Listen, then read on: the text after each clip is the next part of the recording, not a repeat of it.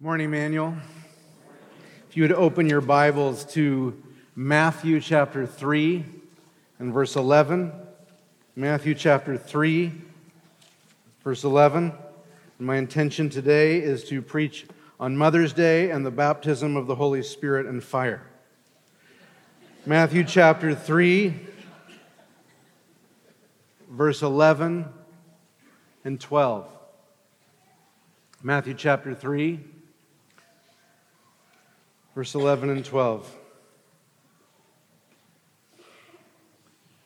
John the Baptist, who we saw last week, has been exercising this tremendous revival ministry that's literally clearing out the city of Jerusalem and bringing people to repentance.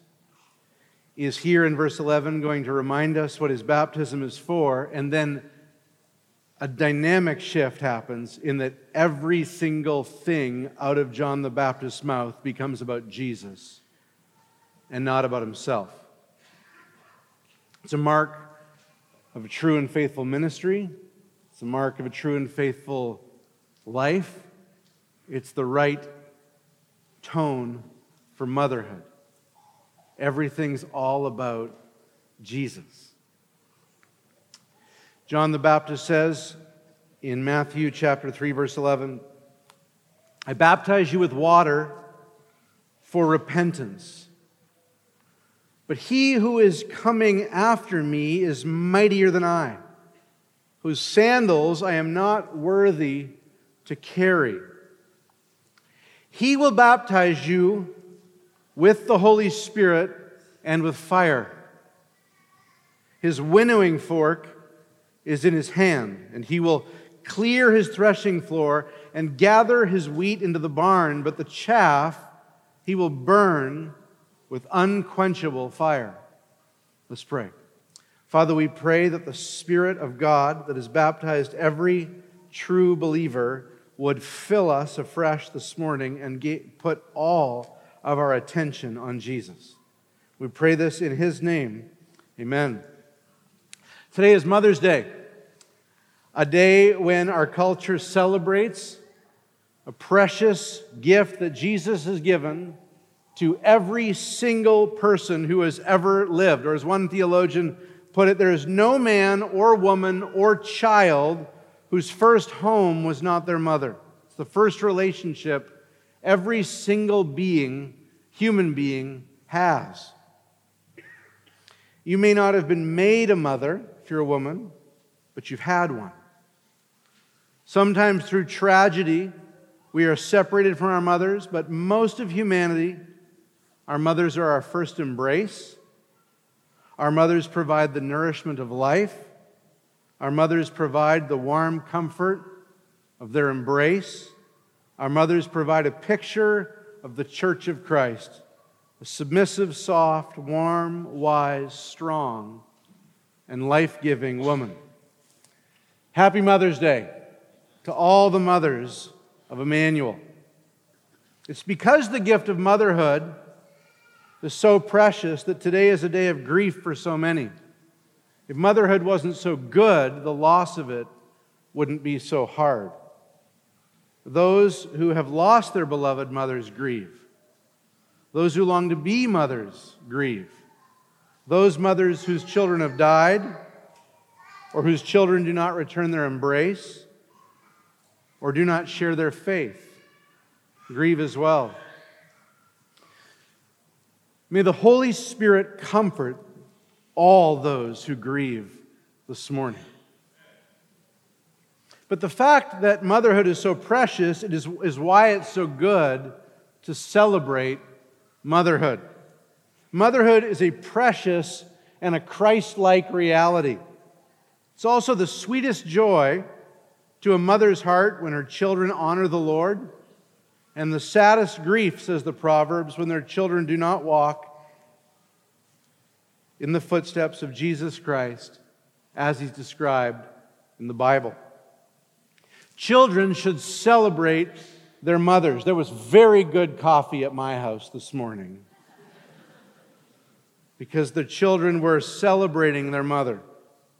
The Bible says it's a blessed thing when children rise up and call their mothers blessed. Proverbs 31. Fathers were told, well, in Proverbs 31, it says, Her children rise up and call her blessed, her husband also, and he praises her. Fathers, teach your children not just to respect their mothers, but to praise them.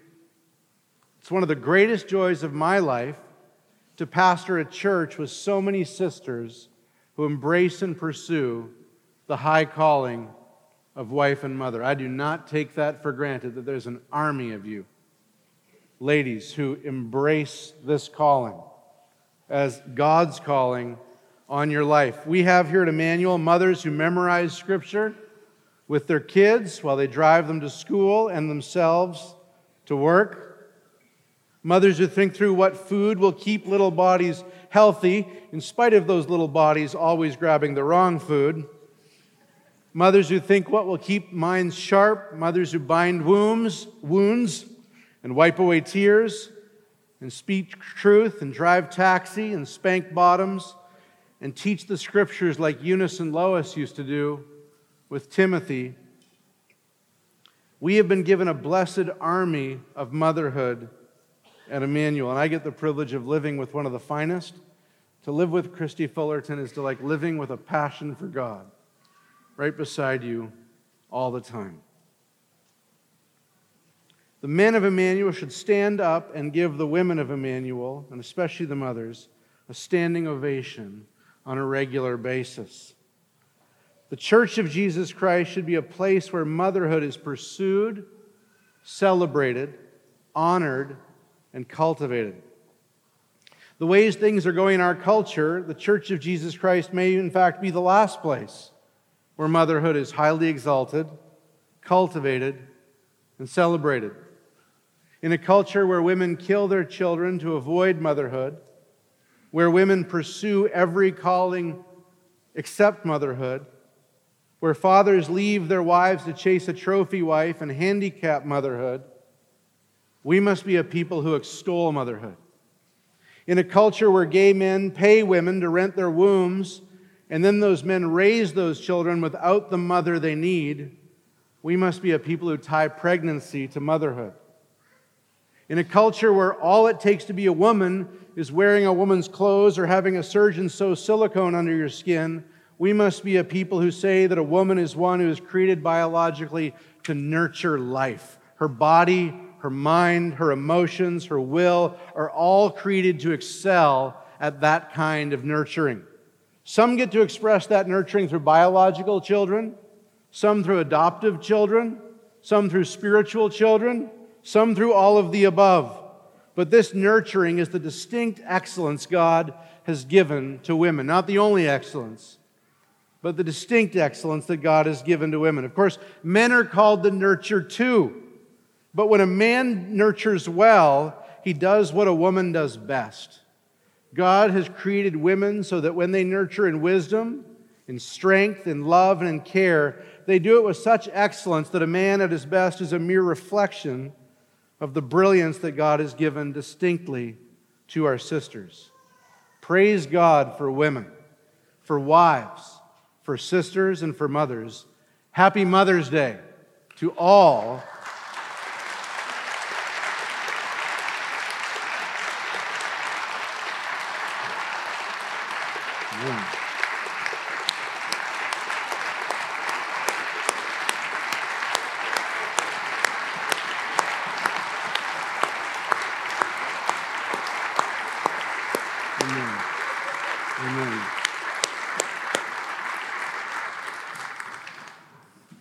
Now, I don't usually preach Mother's Day sermons, but when I do, there's a standing ovation. No, I'm just kidding.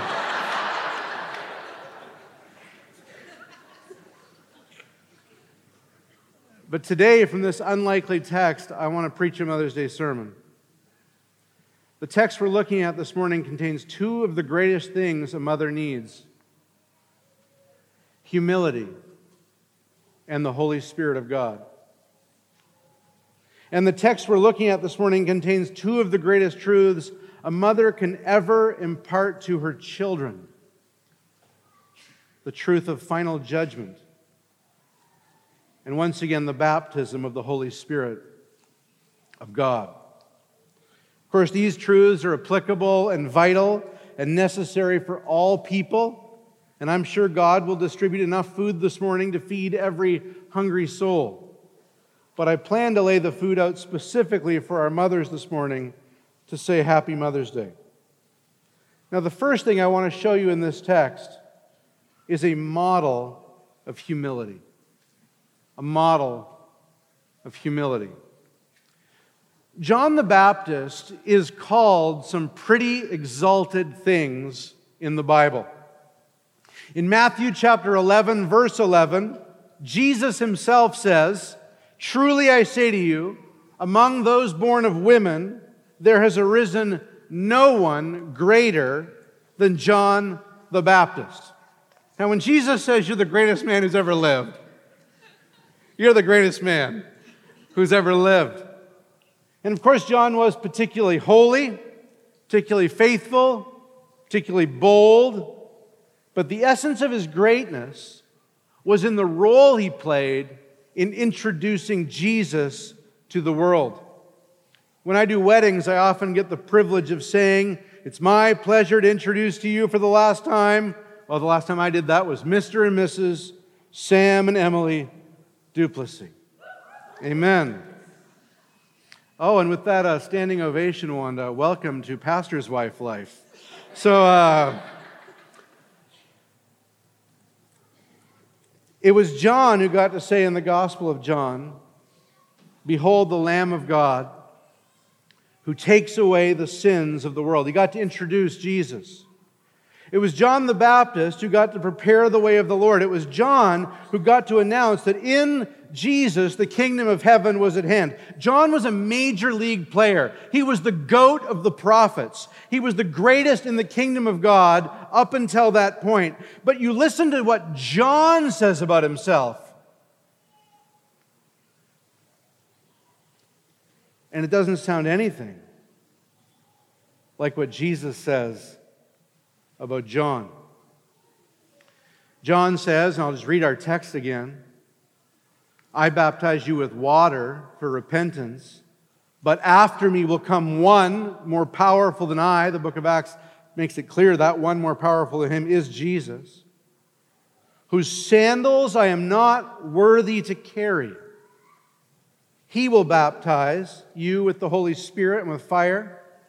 His winnowing fork is in his hand to clear his threshing floor and gather his wheat into the barn, but he will burn up the chaff with unquenchable fire. Notice John's estimation of himself. It drips with humility. Now, before I can actually show you how John the Baptist's example drips with humility, we actually need to recognize how little we understand humility. You see, we're prone to think that humility is self deprecation. Sometimes we even think that humility is self loathing. That humility is when we think very little of ourselves. But there are many people who think very little of themselves, who are insanely proud, because their humility is marked primarily by thinking about themselves. If you're always thinking about you, even if you're thinking little thoughts of yourself, the root of pride hasn't been snipped much at all. Humility, we can make, we can think we're more humble than we are because we think such little thoughts of ourselves. But true humility is not when you come to see yourself as nothing, but when you come to see Christ as everything. Humility that's actually worthy of the name says, like John the Baptist, He must increase, but I must decrease. Real humility isn't infatuated with how lame you are compared to others. That's actually called envy, masquerading as humility.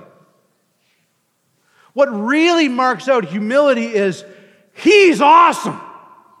And if I could just get out of the way, or if I could just be a pointer, or if I could just be a reflection of him, that would satisfy my every desire. That's humility.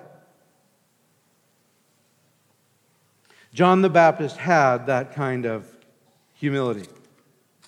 John the Baptist says, I got water baptism, and it's honestly, it's more effective than anything else that's happened in Israel in the last 400 years.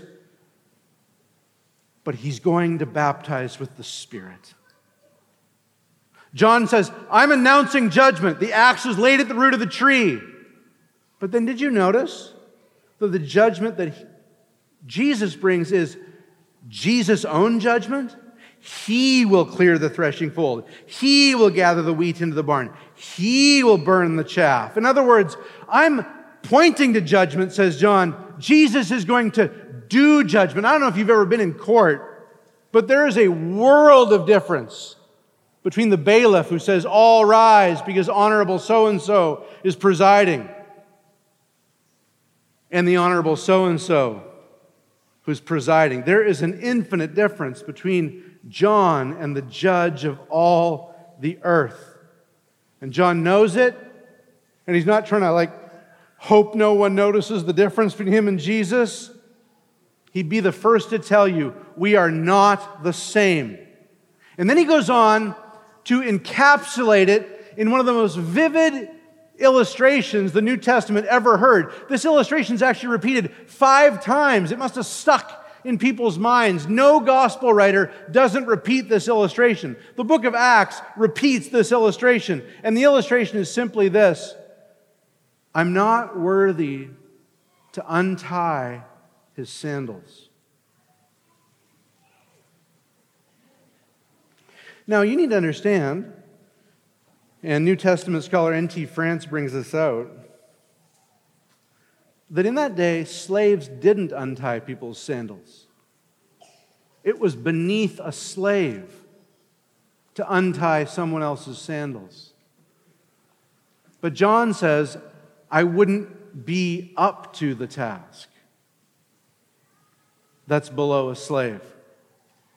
It's like if you've ever worked fast food, I used to work fast food, and you know, one of the great tasks of working fast food is you sometimes, if you work in the back, you get to clean the grease trap. Now, there's a great and dignified task to do. And it's like if your boss said, you know what? When you're done cleaning the grease trap in the restaurant, why don't you head over to my house and clean the grease trap there too? You're like, and that's where I sign off. But instead, you responded, I wouldn't even be worthy, boss. That would be above my pay grade. That would be too great a task for me to go to your house and clean out the greasy junk below your sink. And so you see, John is marked by a peculiar humility. Let me ask you this Is that your attitude towards serving the Lord? I'm not worthy. It's a miracle I get to do anything for Him. Mothers, one of your primary callings is to care for the children that God has given to you. You serve Christ when you serve your children. It's not the only place you serve Christ, but it is a distinct place you serve Christ. And he's the one who told us uh, that, that, that was to be the case. Older women to, in the church are to teach younger women to love their children, Titus 2.4. It, it's your God who says in 1 Timothy 2.15 that you will be saved through childbearing. Now, that doesn't mean if you have a baby, you'll get saved. The command goes like this she will be saved through childbearing if they continue in faith and love and holiness with self control. Which doesn't mean if you have a baby, you'll be saved, but it does mean that the normal place in which a woman who's been given children works out her salvation with fear and trembling is in the tasks and the vocation and the responsibility of raising those children. Unloving, unholy, unfaithful mothers without self control will not be saved on the last day.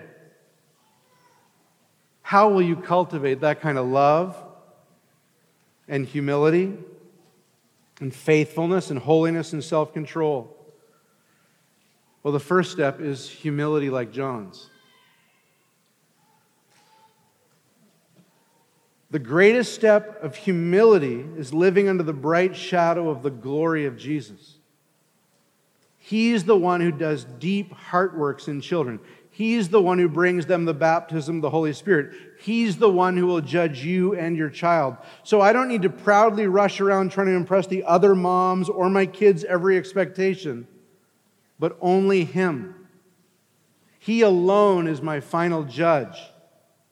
Let humility shape your soul, and you will be the best kind of mother. A mother who lifts up Jesus every chance she gets. Motherhood can be a tremendous place for pride. My kid is an honor student is not just a bumper sticker, it's a heart attitude.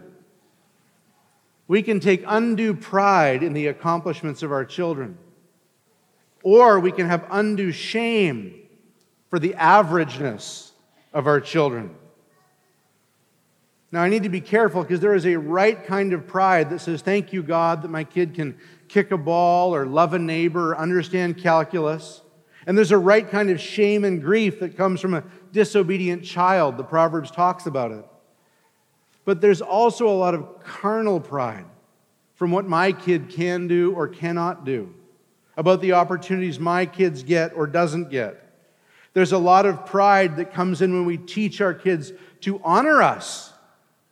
We should teach our kids to honor us. In this culture, yes, sir, and yes, ma'am are very appropriate and can be good things. But as we teach our kids to honor us, it can be quickly be a pursuit of how worthy I am of their honor. You will honor me. And there's very little sense that I am not worthy of the honor Christ has commanded you to give me. We can see pride when we think we deserve to have kids that obey us more, learn quicker, treasure us more. All the billboards about children, they're always this Is your kid a leader? And then everyone's like, No. Is your kid exceptional? Not, not really. doing, a, doing an awesome C plus job here to the glory of God. And tremendous bitterness, resentment, anxiety, frustration, pressure on those kids they weren't meant to bear. All comes because mothers are not dominated by, it's just the grace of God that I'm here. I'm not even worthy to untie these little kids' Velcro shoes. I've just been placed here by a sovereign Savior who loved me and gave himself for my sins. That kind of humility creates free and liberated families with happy moms. Second, not just the example of John's humility, notice the baptism of the Holy Spirit and of fire. Notice the baptism of the Holy Spirit and fire. One of the ways that Jesus is mightier than John is that he brings a more powerful baptism. John baptized in water for repentance, and that's when men and women turn from their sin. John administered the sign of baptism. The word baptism literally means this isn't just from a Baptist, this is dictionary definition. The word baptism literally means to wash, to dip, to plunge. So John had a, a dipping, a submersion for repentance. It was a, a water symbol that symbolized a new start with God. But then John looks at what Jesus is going to do and he goes, This is not even in my league. This one will immerse in the third person of the Trinity. This one will immerse in the Holy Spirit. This one will baptize with the Holy Spirit and with fire. I'm, I'm getting people wet, and it's significant because God ordained it. But He's going to immerse them in God so that they become drunk, if you will. And that's not in an appropriate illustration because three times in the New Testament we're, we're, we're told that the Holy Spirit is viewed as one we, we drink and are intoxicated with. So This one's coming, and he will immerse in the Holy Spirit. Now, we know water. We know water. Water is wet. Water is H2O. Water is formerly a vapor and maybe ice in the future. We know water. We know from seeing baptisms here regularly what water baptism is, but do we know the Holy Spirit? The Holy Spirit, according to the scriptures, is God. In Genesis chapter 1, when the world was without form and void, it was the Holy Spirit hovering over creation. The Holy Spirit is an instrument, he's an agent there at the time of creation. He's active, we'll say, in the time of creation. On top of the Holy Spirit, the on top of that, the Holy Spirit is a person. In Acts chapter 6, when Ananias and Sapphira are lying to the church about how much they gave, Peter says you lied to the Holy Spirit. That is, it was a person you lied to. It wasn't a force. This isn't Star Wars. This is the person of the Holy Spirit. And on top of the person of the Holy Spirit being a person, he is the great New Testament gift to the church. You think that when God came for the church, he gave his son. Yes, he did. But he also gave his Holy Spirit. The Holy Spirit is given in such a way as to become an immersive reality for the church. Jesus said in John's Gospel, Whoever believes in me, as the scripture has said, streams of living water will flow from within him. The Holy Spirit, we're told, illuminates us so that the scriptures stop being a dead book and become a living book, and the hope they talk about begins to grip our souls as we are filled with Ephesians 1:15, a spirit of wisdom and of revelation in the knowledge of him. The Spirit of God is one who creates spiritual fruit in us love, joy, peace, patience. These are all created in the Christian by the Holy Spirit. The Spirit of God gives gifts to men. So he gives apostles and prophets and pastors and teachers and miracles and healings and exorcisms. And he gives prophecies and tongues. And he gives administration. And he gives leadership. He just superabounds his body with gifts.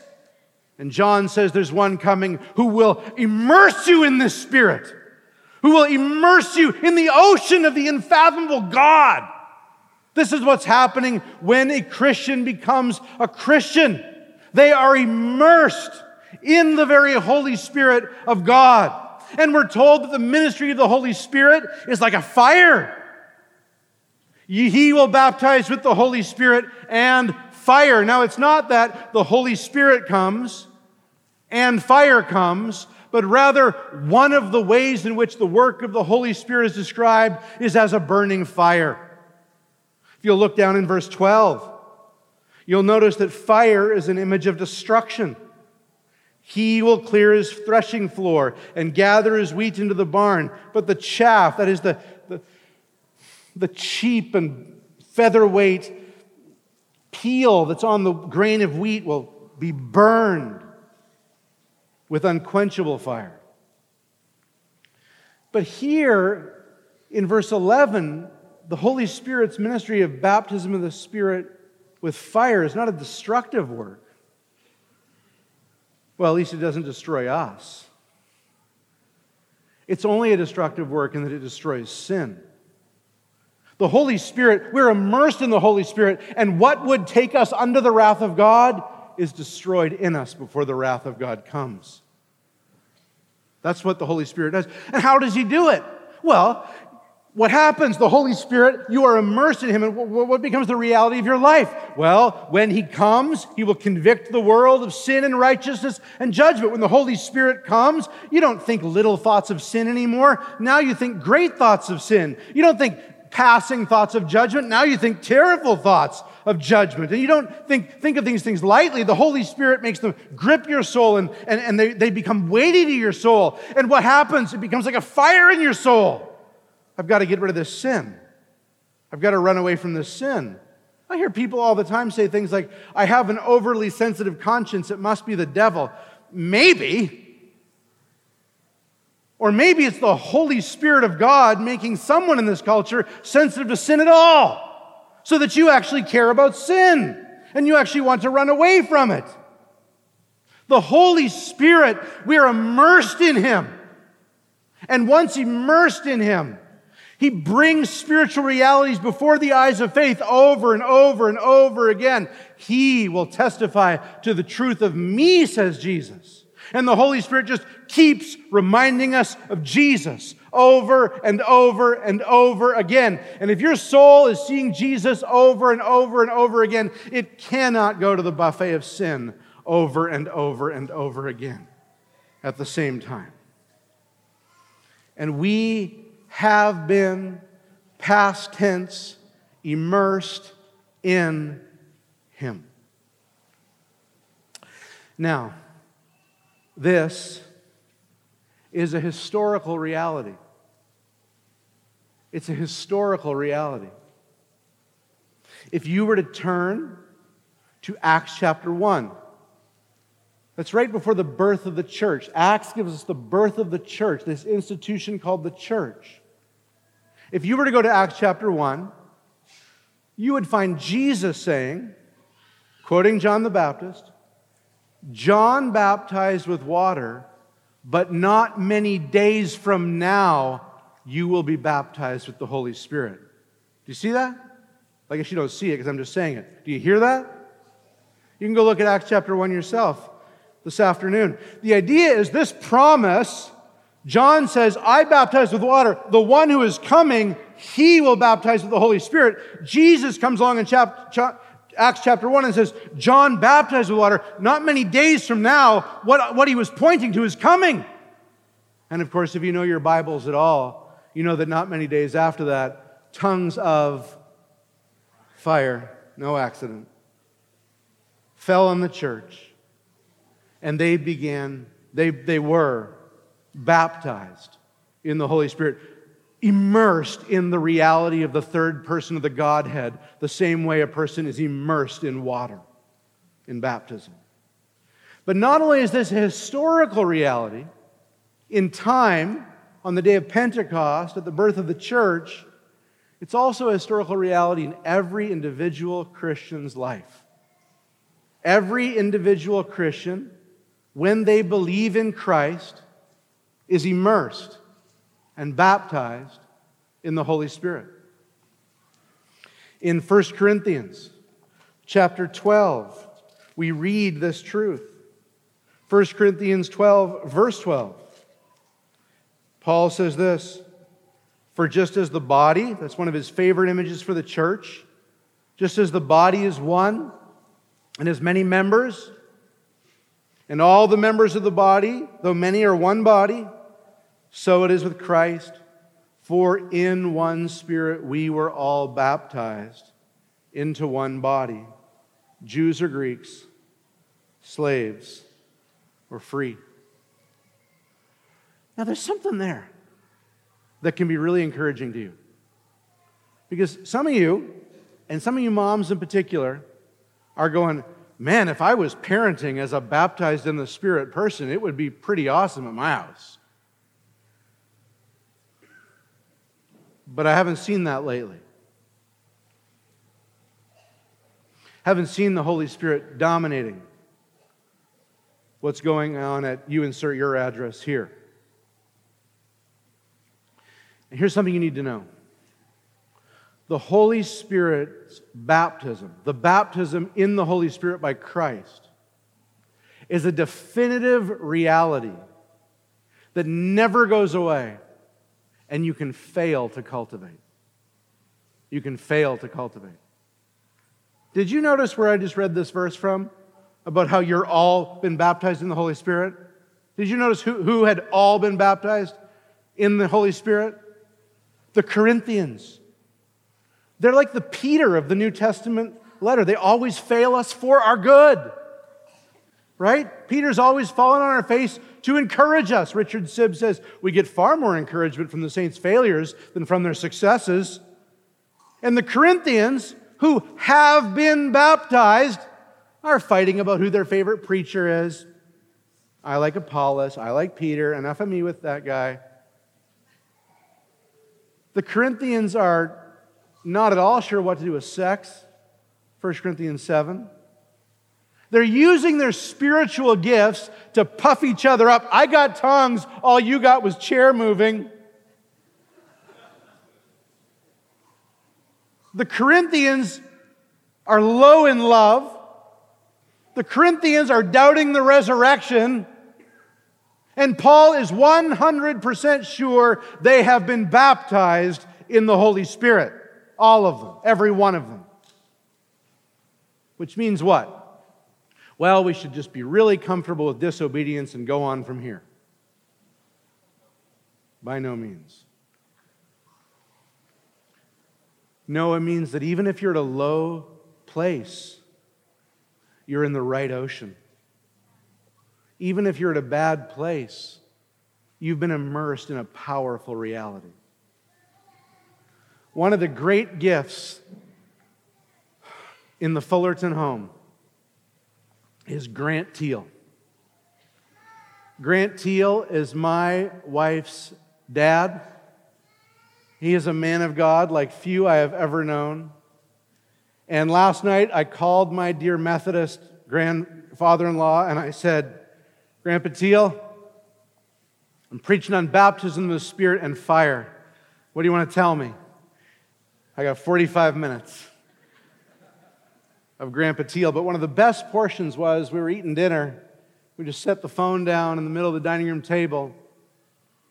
And Grandpa Teal set his eyes on one of my sons for the second time in just a few months. And he said, Are you cultivating a relationship with your heavenly friend?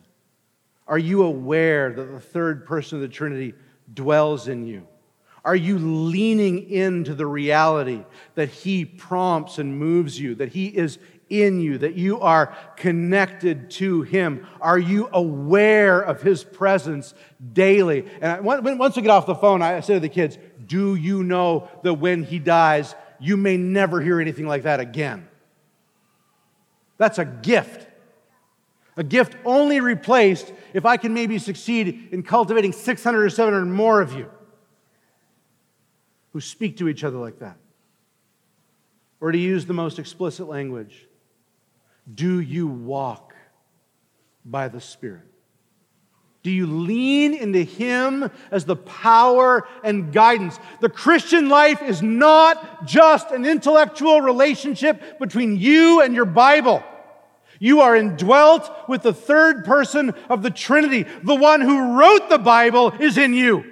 He was in the authors writing it, and now he resonates with those words in the scriptures, and we were meant to cultivate a life walking in him, aware of how he prompts us consistent with his word, aware of how he prompts us from his word. We are to walk in him, and we're to be drunk with him.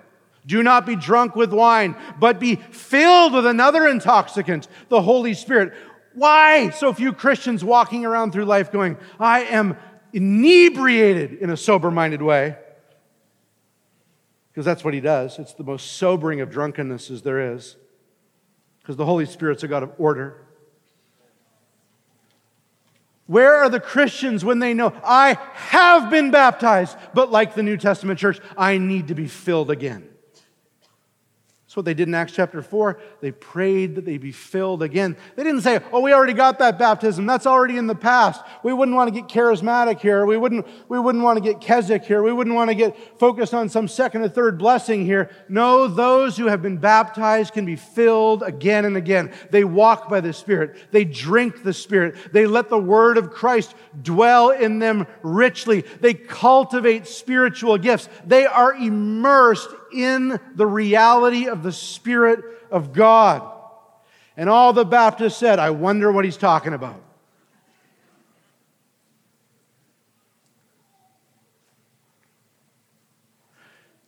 You want your kids to be able to walk faithfully? In the midst of a crooked and perverse generation? The ultimate answer is not homeschooling. The, other, the ultimate answer is not private Christian schooling. The ultimate answer is not finding the best possible public schooling. In every one of those places, kids can just, they can hook themselves up like a vacuum cleaner to worldliness. There's only one thing that can keep a child ultimately from the allurements of the world if the one in them is greater than the one in the world. Do you know the Holy Spirit? Are you filled with the Holy Spirit? Do you recognize that when you believed, you were baptized with the Holy Spirit? You were immersed in the reality of His power, of His illumination, of His sin burning fire. And because you are baptized, you should cultivate that relationship above all others. I want, to be Christ. I want to be Christ centered, not spirit centered. Okay, good deal. Because the Spirit wants you to be Christ centered too. The more you find yourself focused on Christ, worshiping Christ, loving Christ, the more it's just evidence that the Spirit is mightily at work, filling you.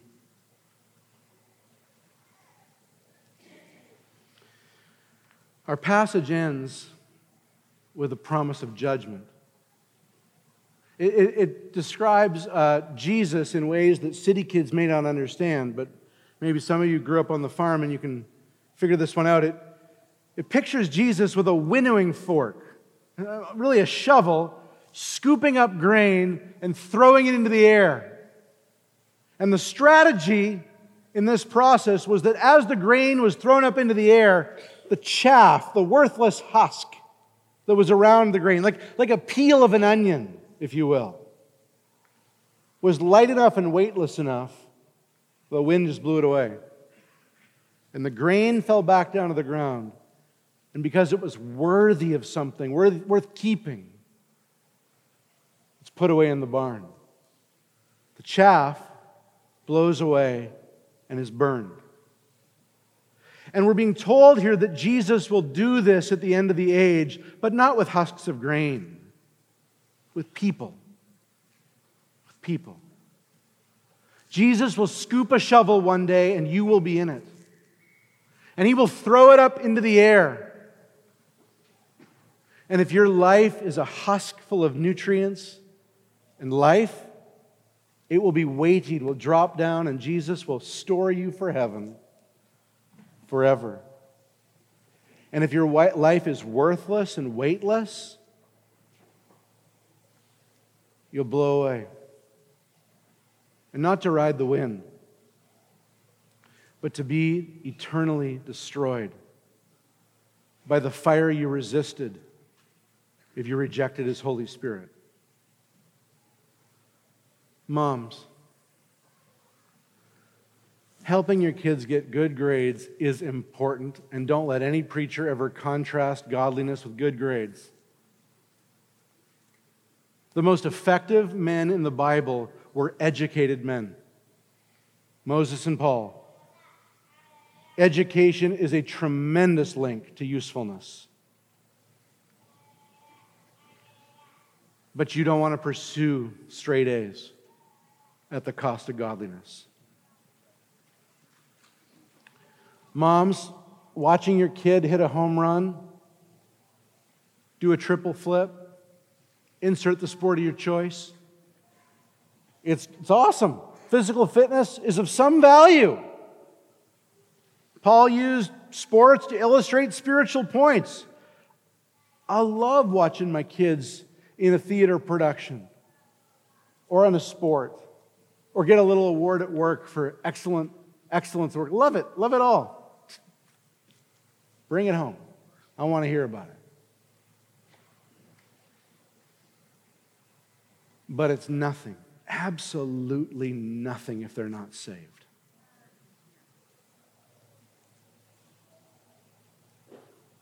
And all of the saved are baptized in the Holy Spirit. Are your children baptized in the Holy Spirit? Do they bear the marks of those who were immersed in spiritual realities? They, they have a longing and a hunger for Christ. They have experienced the conviction of their sins. They, they delight in Him. If they are not, this is your number one prayer priority. This is your number one teaching priority. All the sports, all the school are just ways you also get to that lesson. Because the most important thing is that on the day of final judgment, when your kids are tossed up, they are people of weight, born again by the Holy Spirit, gathered up into his barn, and not burned up like useless chaff. We as a congregation need to be cheerleaders to the mothers of Emmanuel. Cheerleaders. If you are never given ch- children, you can be a cheerleader.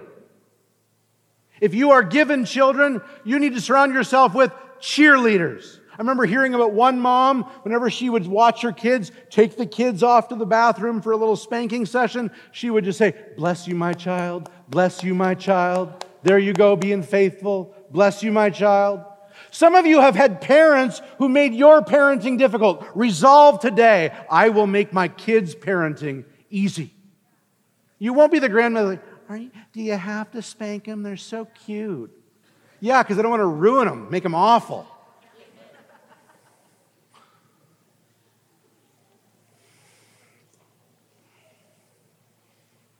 God has given motherhood. It's a calling that requires the fullness of the Spirit. It's a, it's, a, it's a calling that longs for our children to have the Holy Spirit. And it's a calling that has fruit that will last for all of eternity. Amen? Amen. Father, we come before you. We thank you for your word. Thank you for your grace. Thank you for your kindness. We pray that you would fill us afresh with your Holy Spirit. If you're exposing in someone they've never been filled with the Spirit, they've never been saved, we pray, Lord God, they would trust in the shed blood of Jesus Christ for their sins and be filled with the Holy Spirit. Pray this in Jesus' name. Amen.